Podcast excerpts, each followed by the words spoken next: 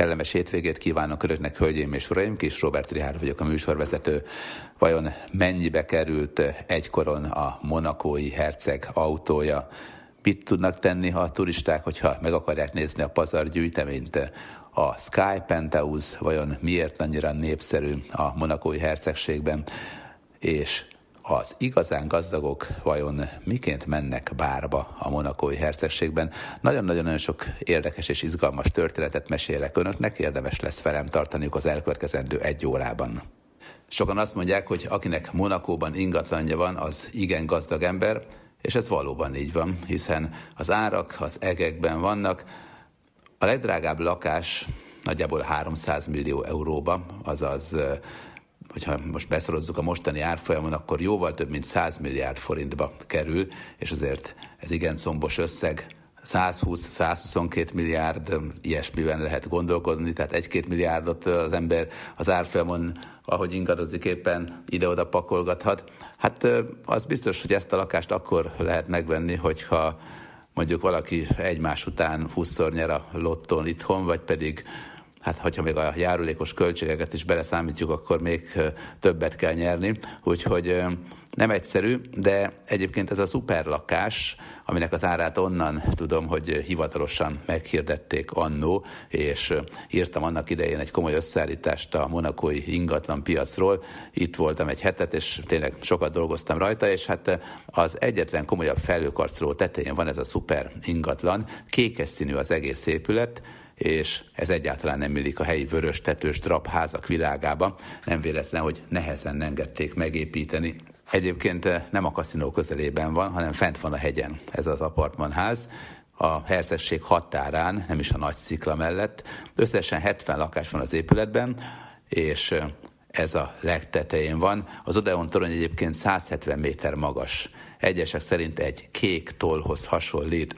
Annak idején ugyanis a monakói herceg úgy gondolta, hogy ez túl magas lenne és nem illik a látképbe. Ugye Rajni herceg javasolta a tervezőknek, hogy legyen fele akkora a torony, ebbe a beruházók nem mentek bele, aztán a herceg utóda, Albert került a trónra, hát ő nem volt ilyen óvatos, úgyhogy engedélyezte a mini állam elképesztő felhőkarcolójának megépítését. Hát persze azért nem dubai méretekben elképesztő, viszont ott van nyolcszázhuszonnyolc méter magas torony is, a Burj Khalifa, de azért így monakói léptékekkel ez nagyon komoly, és ez a lakás a torony tetején található, és az ablakból figyelhetjük, amint a luxusjaktok komótosan beállnak a híres kikötőbe. Egyébként a tetején ennek a szuperlakásnak van egy csinos kis medence vízicsúszdával, és hát láttam ezt a csodát mesés, de az ára is, nem tudom, hogy egyébként. Viszont cserébe az Odeon toronyban mindig van ügyeletes sofőr és programszervező, tehát hasonló a hangulat egy szállodához, amellett, hogy ott a tetőzetből nézhetjük a monakói csodákat, az amellett bármikor kedvünk támad egy kis programhoz, akkor van egy szervezőnk, hát nem tudom, hogy ez megére százhúsz milliárd forintot. Hát nyilván nem csak ez, hanem az, hogy ott vagyunk Monakóban, és a miénk a legjobb lakás, vagy legalábbis a legtöbbre tartott lakás. Az alsó parkoló hatalmas, és ez is nagy érték Monakóban, ahol egyébként minden ingatlan drága. És amikor ezt az összeállítást készítettem egy lapnak, akkor hát rengeteg ingatlan közvetítő ajánlatát végigböngésztem, meg sok mindenkivel beszélgettem, és a mostani árakon mondom, száznyolcvan négyzetméteres apartman, nagyjából öt milliárd forint. Aztán egy negyvennégy négyzetméteres, hát az már tényleg nagyon-nagyon olcsón kapható, mostani árfolyamon mondjuk nyolcszáz millió forint, úgyhogy van még azért esély. A legolcsóbb lakás, amit kínáltak, megint csak mai árfolyamon mondom, ötszáz millió forint közeli összegbe került, tehát az akkor, amikor ezt a kis minikutatást csináltam, akkor fél milliárd forintért lehetett venni a legolcsóbb éppen szabad ingatlant. Hát persze biztos, hogy a nagyon-nagyon ügyesek azért hozzájutnak még ennél is kedvező báron, tehát mondjuk akár kétszáz-háromszáz millióért egy eldugott helyen valamikor meghirdetett monakói csodához, de akkoriban nem volt ilyen. Egyébként egy negyven négyzetméteres kis szobakonyhát képzeljenek el, ez volt fél milliárd. De mindent egybevetve láttam olcsóbb ingatlant is, az igazsághoz azért hozzátartozik, csak hogy ez parkolóhely volt. Egy parkolóhelyet örökáron négyszázezer euróért kínáltak. Ez azt jelenti, hogy ez ugye mai árfolyamon száz hatvan millió forint, és párosával lehetett megvenni, tehát háromszázhúsz millióért lehetett kapni két parkolót, egyet csak úgy nem lehetett venni, úgyhogy hát így már biztos megéri, hogyha két örök parkolónk van a monakói hercegségben, az testvérek között is jutányos ár, ugye. Tréfát félretéve ilyen árak vannak Monakóban, és amikor először bementem pár ilyen ingatlanos helyre, meg nézegettem az árakat, megmondom őszintén, hogy először azt gondoltam, hogy biztos vannak olcsó ingatlanosok, akikkel a helyiek üzletelnek, csak rossz helyeken járok. De hát ez hasonló tévedés volt, mint amikor, ezt is bevallom, hogy amikor életemben először a kilencvenes évek közepén eljutottam a Niagara vízeséshez, akkor először azt hittem, hogy hát ezek csak ilyen kisebb vízesések, és valahol, valahol ott van máshol a Niagara. Ugye, mert eleve furcsa volt, hogy két vizesés van, mert hát sose hallottam, hogy kettő, hát akkor még azért az internet gyerekcipőbe járt, nálunk nem is volt. kilencvennégyben, ötben voltam talán először, amikor filmet készítettem, és aztán rájöttem, hogy nem, valójában a Niagara vizesés nagyobbnak tűnik a televízió képernyőjén keresztül, meg jó a pé er-ja, de amikor ott vagyunk, akkor azért én tényleg arra számítottam, hogy még nagyobb, még hosszabb, még erősebb, és két vizesés van, ugye Niagara Falls, Niagara vizesések, ezért is mondják, mert hogy van az amerikai vizesés, meg a patkó vizesés, és amiket szoktunk nézegetni a filmekben, az a patkó vizesés. De egyébként azóta azt is megtanultam, hogy hát a világban vannak jobb vizesések, az Iguazu például nagyobb is, szebb is, csak hát a Niagaráról szól minden, mint ahogy New Yorkról szól minden, hát az u es á a kommunikációban tényleg vérprofi. De visszatérve Monakóra, tehát itt is körülnéztem, mondom, hogy akkor megnézek még pár ingatlan irodát, és kiderült, hogy tényleg ennyire magasak az árak. Amikor jött egy gazdag horvát üzletember, és mondta, hogy hát tudom, nyolcvan millió forintnyi összegért venne valamit, hát kinevették. Hát abból párszor elmehet vacsorázni valami komolyabb helyre, de hát nyolcvan millióból monakói hercegségbe hát még parkolóhelyet se tud venni.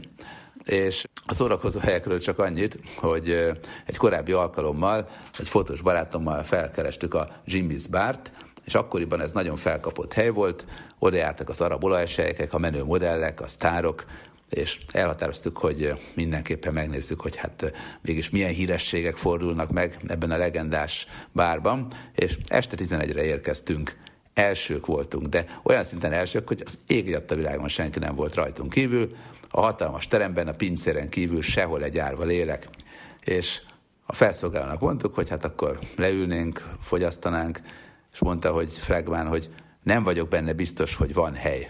Ami elég furán hangzott tekintve, hogy az ég adta világon senki nem volt a bárban rajtunk kívül, tehát tényleg képzeljék el, hogy egy hatalmas hodály, és senki nincsen, csak törölgetik az asztalt a pincérek, és aztán végül nagy kegyesen rámutatott egy kis asztalra a hatalmas üres terem végén. És kis idő múlva hozta az étlapot is, a fotós barátom homloka gyöngyözni kezdett, ide-oda forgatta a menülapot, és idegesen elmondta, hogy húsz éve azért dolgozik, hogy megengedhesse magának, hogy bemenjen bármilyen étterembe, és ne legyen gond, hogy mi mennyibe kerül. Hát még húsz évet alig, hanem le kell húzni, hogy ez a biztonság meglegyen, mert bizony itt Monakóban ez egyáltalán nem olyan kétségtelen dolog, hogy majd biztos, hogy ki tudjuk fizetni, mert hogy a pezsgő tízezer euró volt például, ezt megjegyeztem.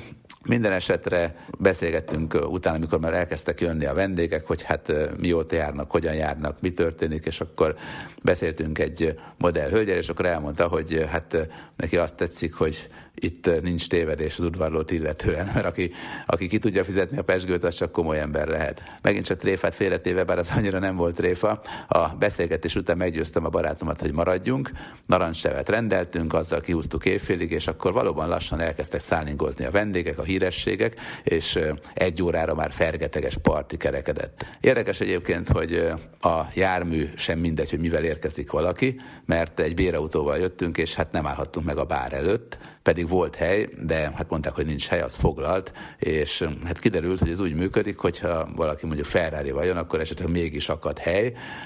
Tényleg, mint megfigyeltem, a monakói menőbárok és a kaszinó elé azért a jobbformájú kocsikat odaengedik a fenntartott parkoló részbe, sőt, mint a beszélgetésből aztán kiderült egy alkalommal, hogy a kaszinó maga is vett Ferrarit, hogy jól mutasson a bejáratnál és vonzza a vendégeket, hiszen a turisták látják, hogy hú, micsoda autók vannak ott, és akkor még inkább bemennek kaszinozni, és hát igazából a sok apróból vannak a nagyobb pénzek, a sok ötven-száz elveszített euróból, nem pedig abból, hogy valaki egyszer nagyot veszít, mert nyilván ilyen is van, de azért a tömegek azok mindig csak keveset veszítenek, de sokan.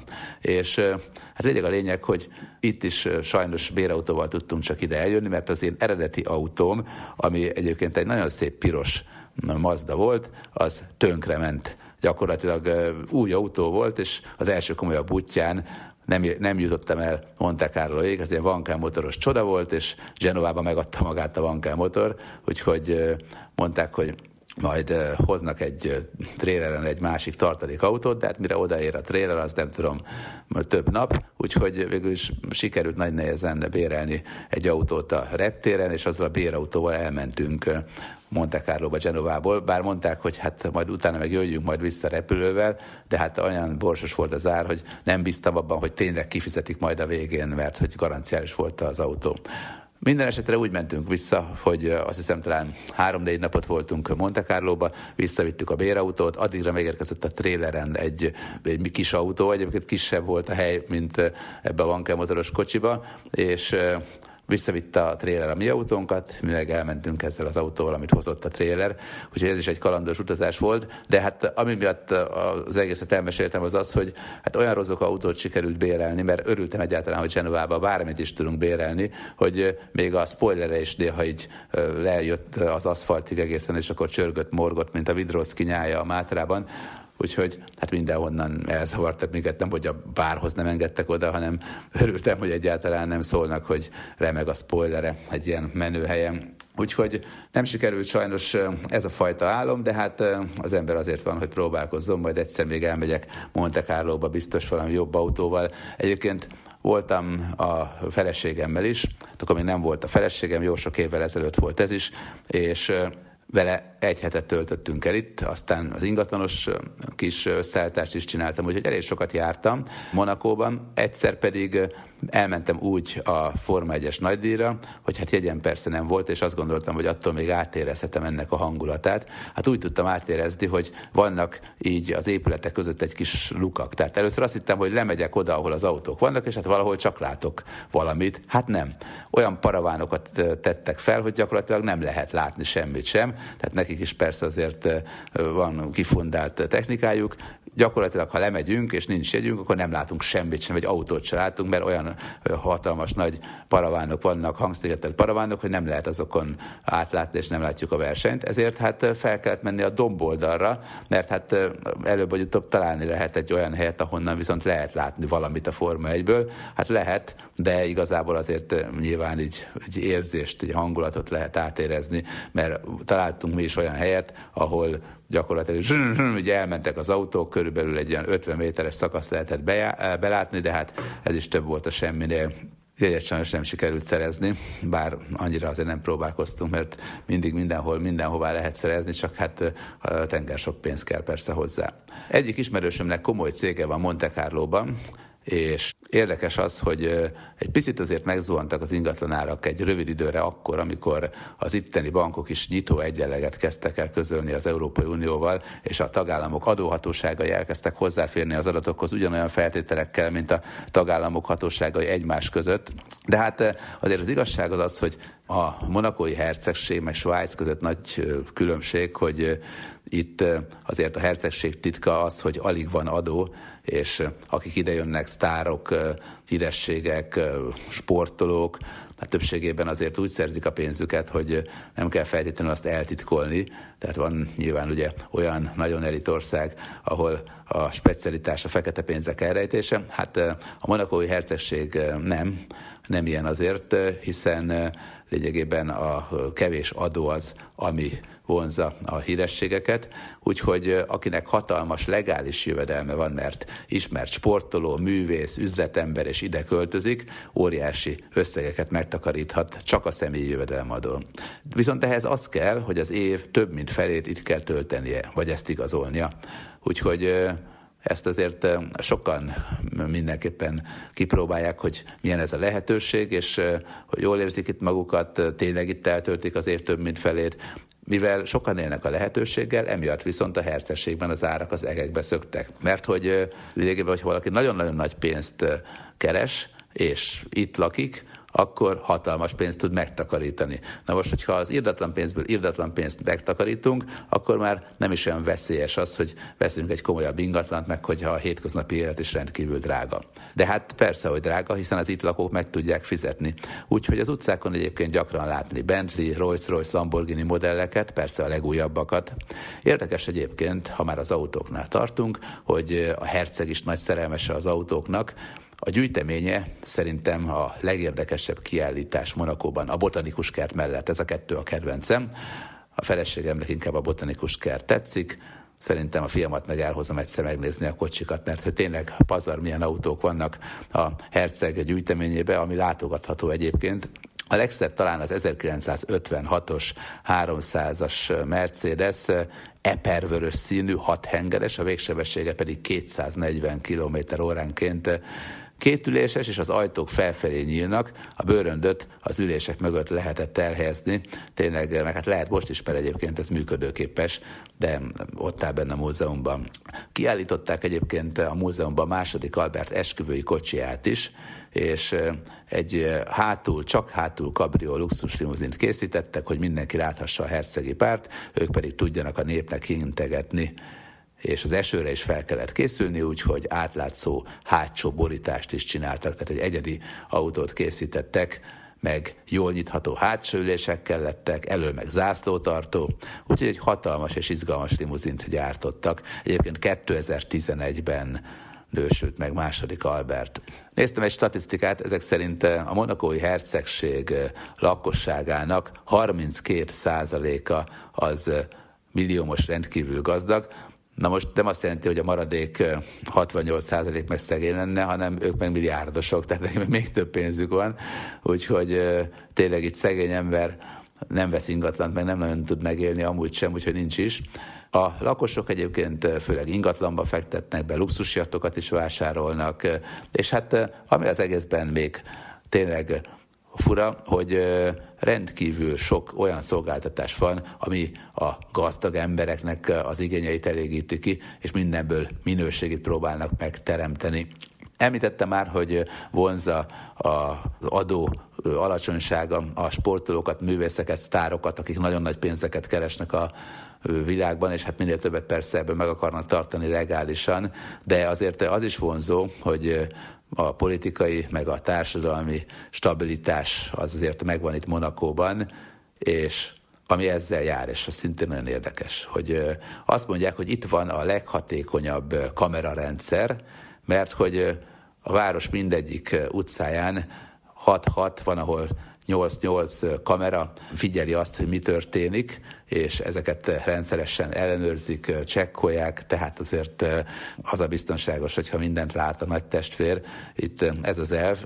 Egyébként pedig rengeteg a rendőr, és odafigyelnek arra, hogy minimális legyen a bűnözés.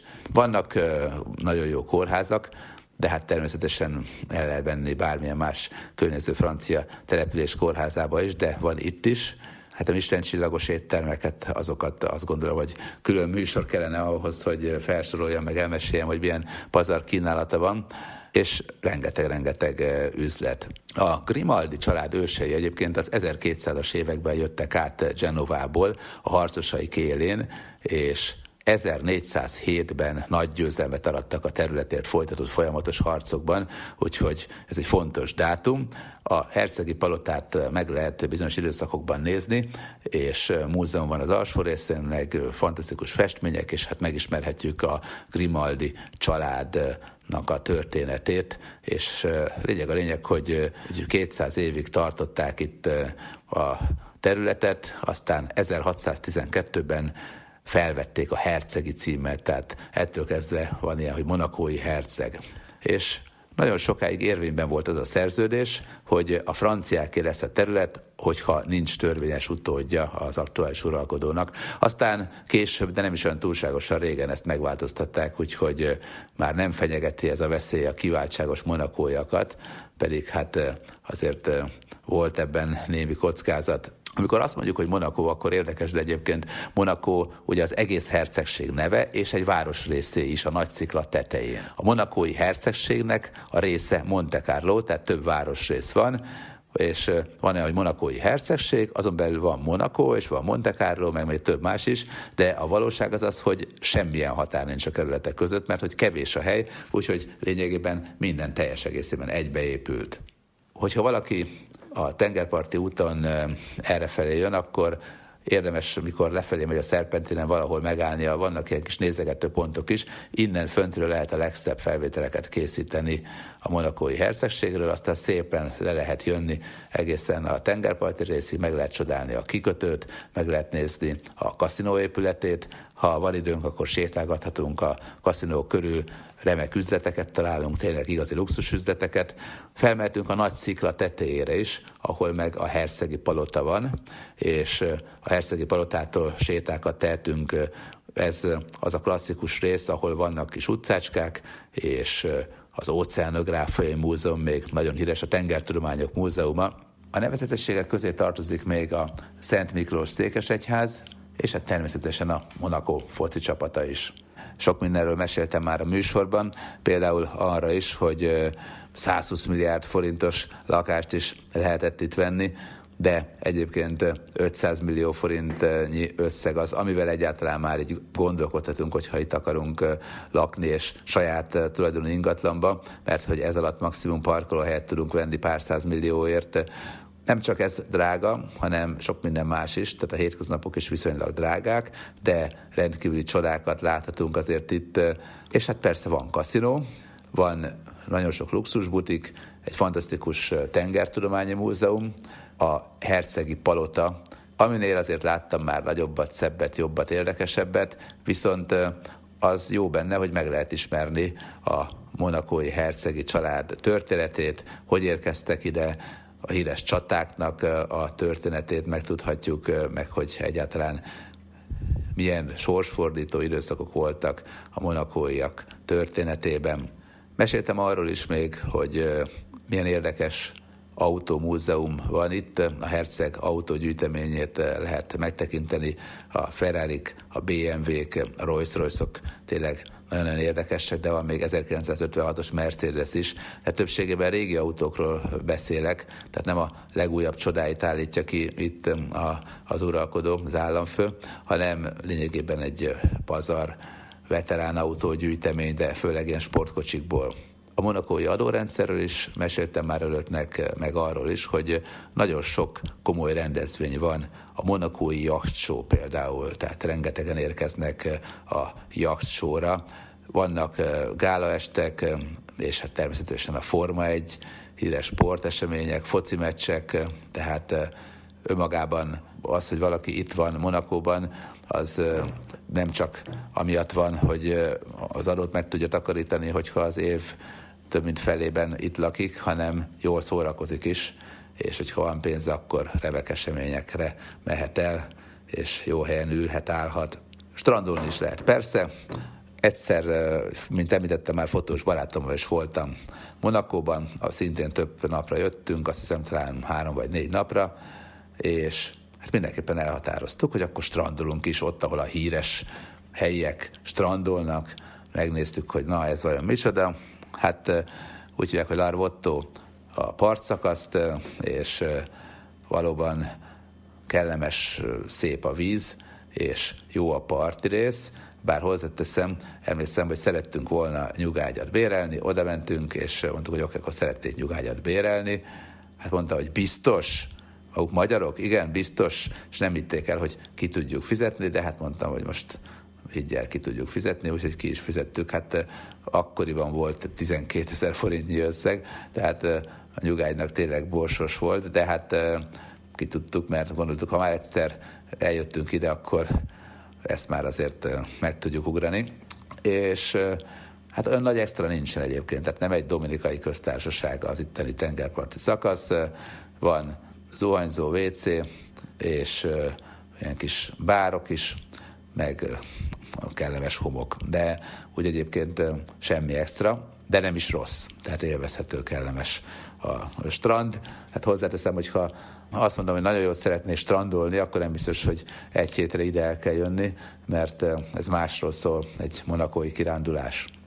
A monakói szikláról már meséltem, ugye a klasszikus szikla tetején találjuk lényegében az óvárosi részt, és itt van a Tengertudományi Múzeum is, meg a Hercegi Palota, és hát innen pedig lefelé megnézhetjük a kikötőt, helyesben a kikötőket, mert ez pont mondjuk a Herkules kikötőre néz. De van egy másik kikötő is, ahol valóban elképesztő luxusjachtok sorakoznak, mert önmagában ez érdekes, hogy nézegetjük ezeket a fantasztikus hajókat. A klíma nagyon kellemes, igazából egyszer volt az talán, hogy szemerkélt az eső, amikor itt jártam, meg az egyik napon egyszer borús volt az idő, de egyébként mondjuk Monakóban voltam szerintem körülbelül huszonötször, úgyhogy rengeteg-rengeteg alkalommal volt, hogy csoportokat vittem, vagy kísértem, meg dolgoztam, és akkor mindig, amikor ezen az autópályán, a tengerparti autópályán közlekedtem, akkor mindig megálltam, mert annyira tetszett ez az egész, tehát ebből a huszonötből mondjuk huszonegyszer vagy huszonkétszer ez úgy működik, mint amikor nem tudom, valaki azt mondja, hogy volt Dubajban, mert az Emiratesnél ott szállt át, de a maradék alkalmakkor volt hosszabb idő is, hogy fel tudtam fedezni, főleg amikor ezt az ingatlanos összeállítást készítettem arról, hogy mennyibe kerül egy lakás a monakói hercegségben.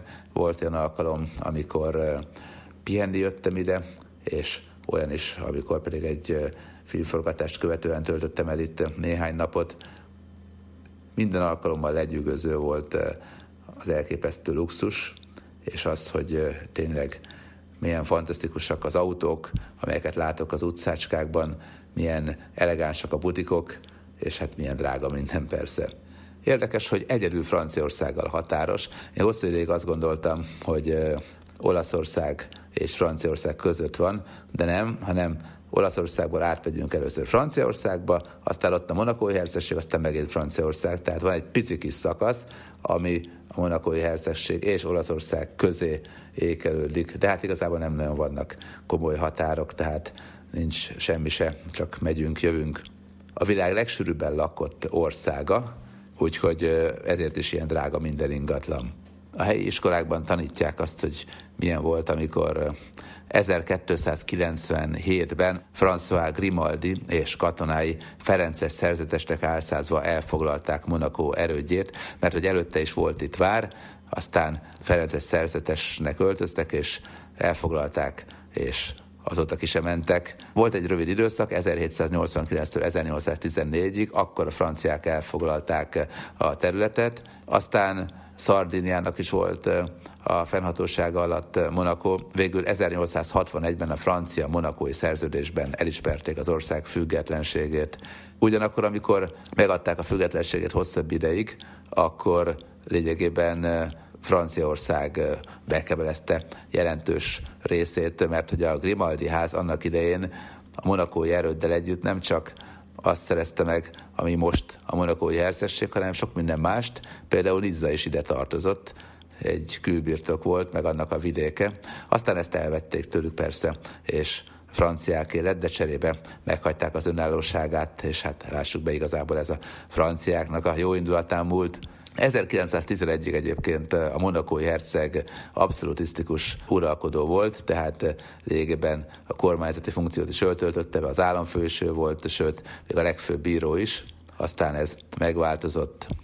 Az állam feje Monakó hercege, és van egy huszonnégy tagú országtanács, ez lényegében a parlament, mondjuk országgyűlés, és az országgyűlés és a monakói herceg együtt alkot jogot, tehát lényegében itt ilyen párhuzamos jogalkotás működik.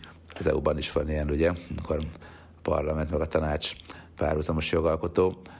A végrehajtó hatalmat, tehát a miniszterelnöki pozíciót lényegében az államminiszter gyakorolja, és van még öt titkár vagy miniszter is. A hercegség örökletes, úgy, hogy a férfi utódok, a nő utódokat a trón utódlást illetően megelőzik az utódlási rendben.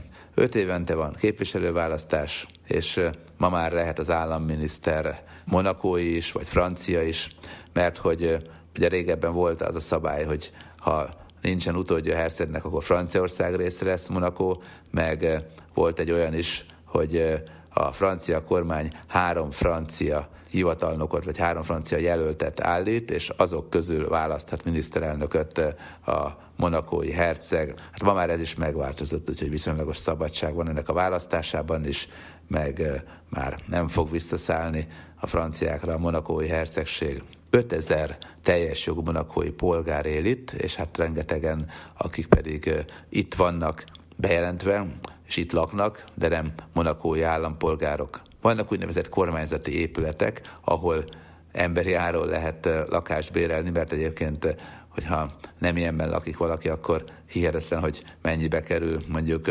itt egy napra, vagy akár egy hónapra, egy évre kibérelni egy lakást. De ezekben a kormányzati épületekben, ezekben az olcsó albérletekben monakói polgárok lakhatnak. Érdekes az is, hogy hivatalosan a monakói hercegség nem tagja az Európai Uniónak, de valójában tagja a Vámuniónak, meg szintén eurót használnak, saját euróérméket vernek, úgyhogy hát lényegében ugyanazokat a jogosítványokat élvezik, mint sok más állam, sőt, hát némileg többet is, mert hogy az eurózónának is ugye tagjai. Nagyon sok a lift, ami tényleg furcsa volt számomra, ugye mivel lényegében egy hegyoldalban van az egész, emiatt az egyes utcaszintek között a lifteket lehet használni, és ez jó a gyalogosoknak, meg hát van nagyon sok aluljáró is. Ha valaki szereti nézni a Forma egyet, akkor a monakói nagydíjnál láthatja, hogy hát alagút van, meg fantasztikus kikötő, meg hát milyen érdekes terepen mennek a járművek. Ha valaki repülővel érkezik, akkor Nizzába tud leszállni, és busszal tud elmenni a monakói hercegségbe, de valaki Genovába száll le, és helikopterrel jön, tehát ilyenek is előfordulnak. Öt vonalon közlekednek a helyi buszok, a kórházig, meg vissza a központba. Az egyik elvisz egészen a botanikus kertig, és oda azért kell is busz, mi is ezzel jöttünk, mert hogy az jó magasan van, tehát gyalog azért kemény túra lenne ide eljönni. Van Szent Románba is, ami elvisz, és Larvottóba strandra is kivisz egy autóbuszjárat, úgyhogy azért a tömegközlekedés relatíve jó, ahhoz képest, hogy egyébként nincsenek olyan nagy távolságok, de nagyon nagyok a szintkülönbségek.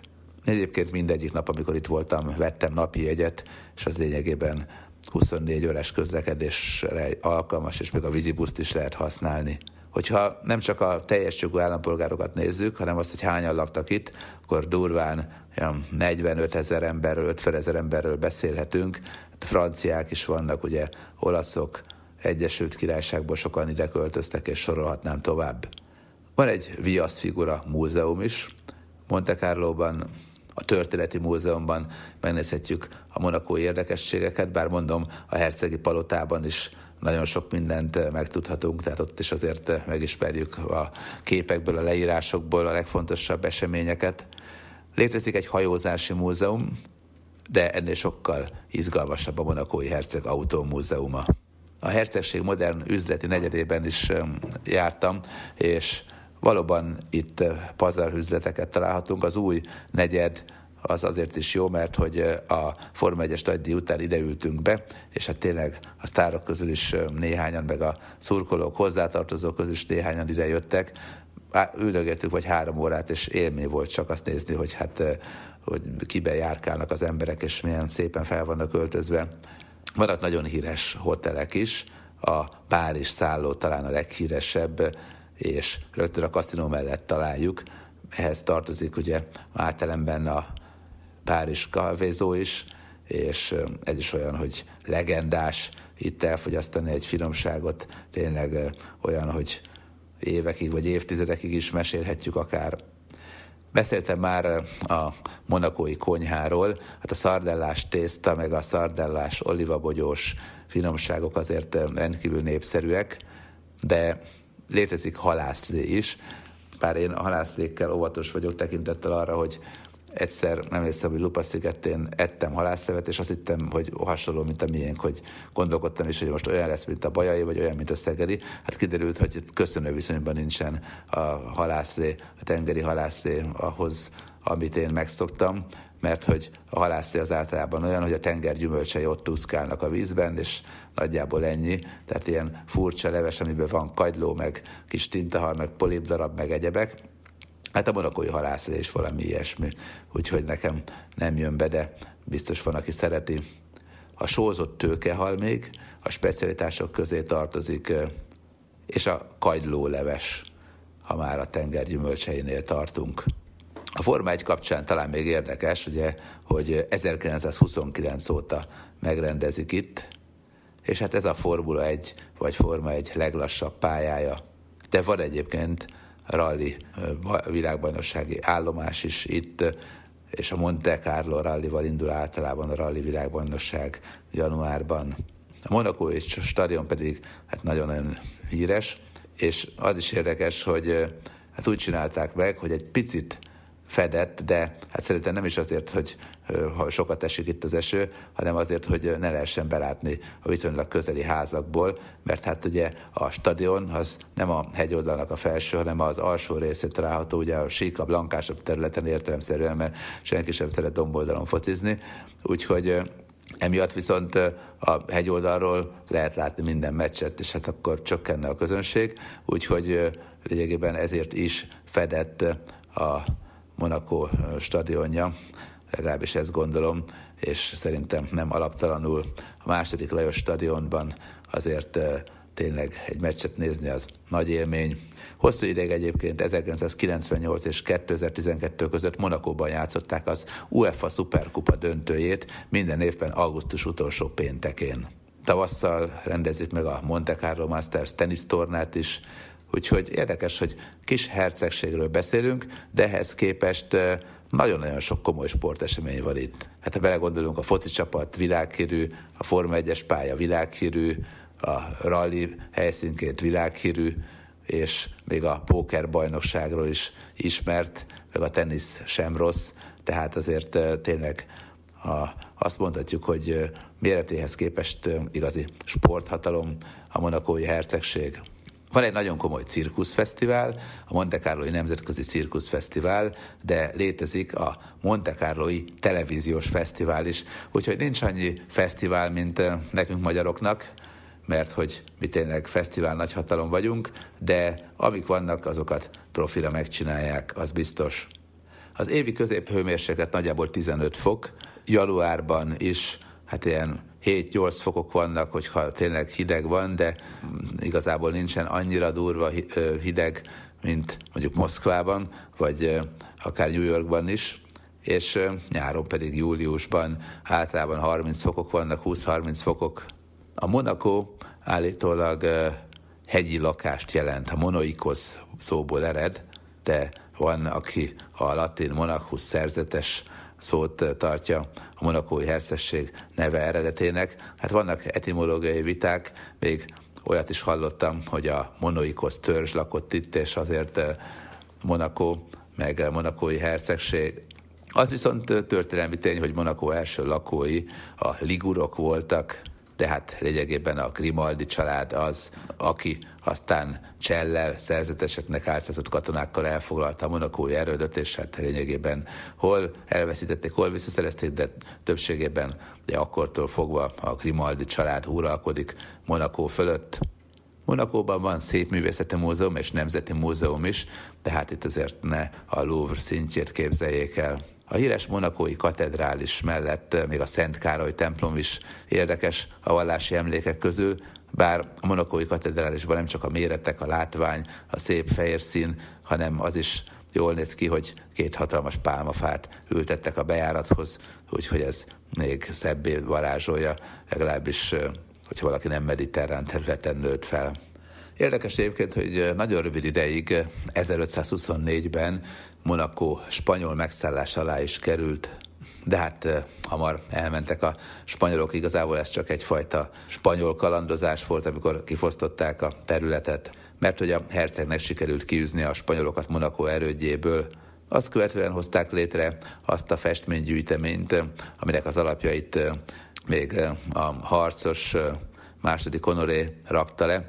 hétszáz festmény található nagy nevű festőktől, ezüsttárgyak, dísztárgyak is a Palota Múzeumban, faliszőnyegek meg fényűző bútorok.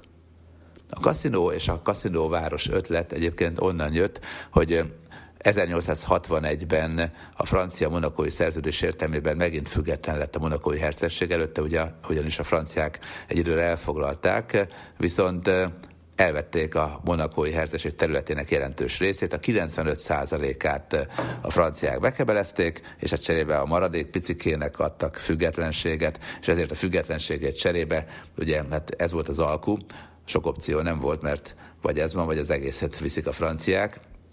Minden esetre ugye a területek elvesztésével a bevételek is minimálisra csökkentek, úgyhogy a harmadik Károly, az éppen uralkodó monakói herceg, meg az anyja, Karolin kitalálták, hogy hát bevételt fognak egy játékházból szerezni, és először két üzletemberre bízták ennek a megvalósítását, gondolkodtak, tanakodtak, terveket készítettek, de nem tudták megcsinálni. Aztán François Blanchoz került ez a terv, és hát ő már sikerrel járt, és amikor aztán ezernyolcszázhatvannyolcban vasutat is építettek, és Nizzával tényleg nagyon komolyan összekötötték a monakói hercegséget, akkor már egyre többen jöttek a vendégek, és a kaszinóváros vonzotta a befektetőket, elkezdtek épülni a gyönyörű paloták, mert nem a hercegi palota, hanem a házak, ingatlanok, akkor születtek meg a luxushotelek, és lényegében az ezernyolcszázhatvanas évek végétől kezdve mondhatjuk azt, hogy igazi kaszinóparadicsom meg luxus helyszín a monakói hercegség. Egyébként ez a rész, ahol a kaszinó van, azért Monte Carlo, azért Károly-hegy, mert hogy ezernyolcszázhatvanhatban harmadik Károly tiszteletére Monte Carlónak, Károly-hegynek nevezték, hiszen ő találta ki a kaszinót az anyukájával, meg ő volt az, aki ezt az egész koncepciót létrehozta, és hát ezzel megalapozta a monakói hercegség nagy gazdagságát. Harmadik Károly egyébként ezernyolcszáznyolcvankilencben halt meg, akiről Monte Carlót elnevezték.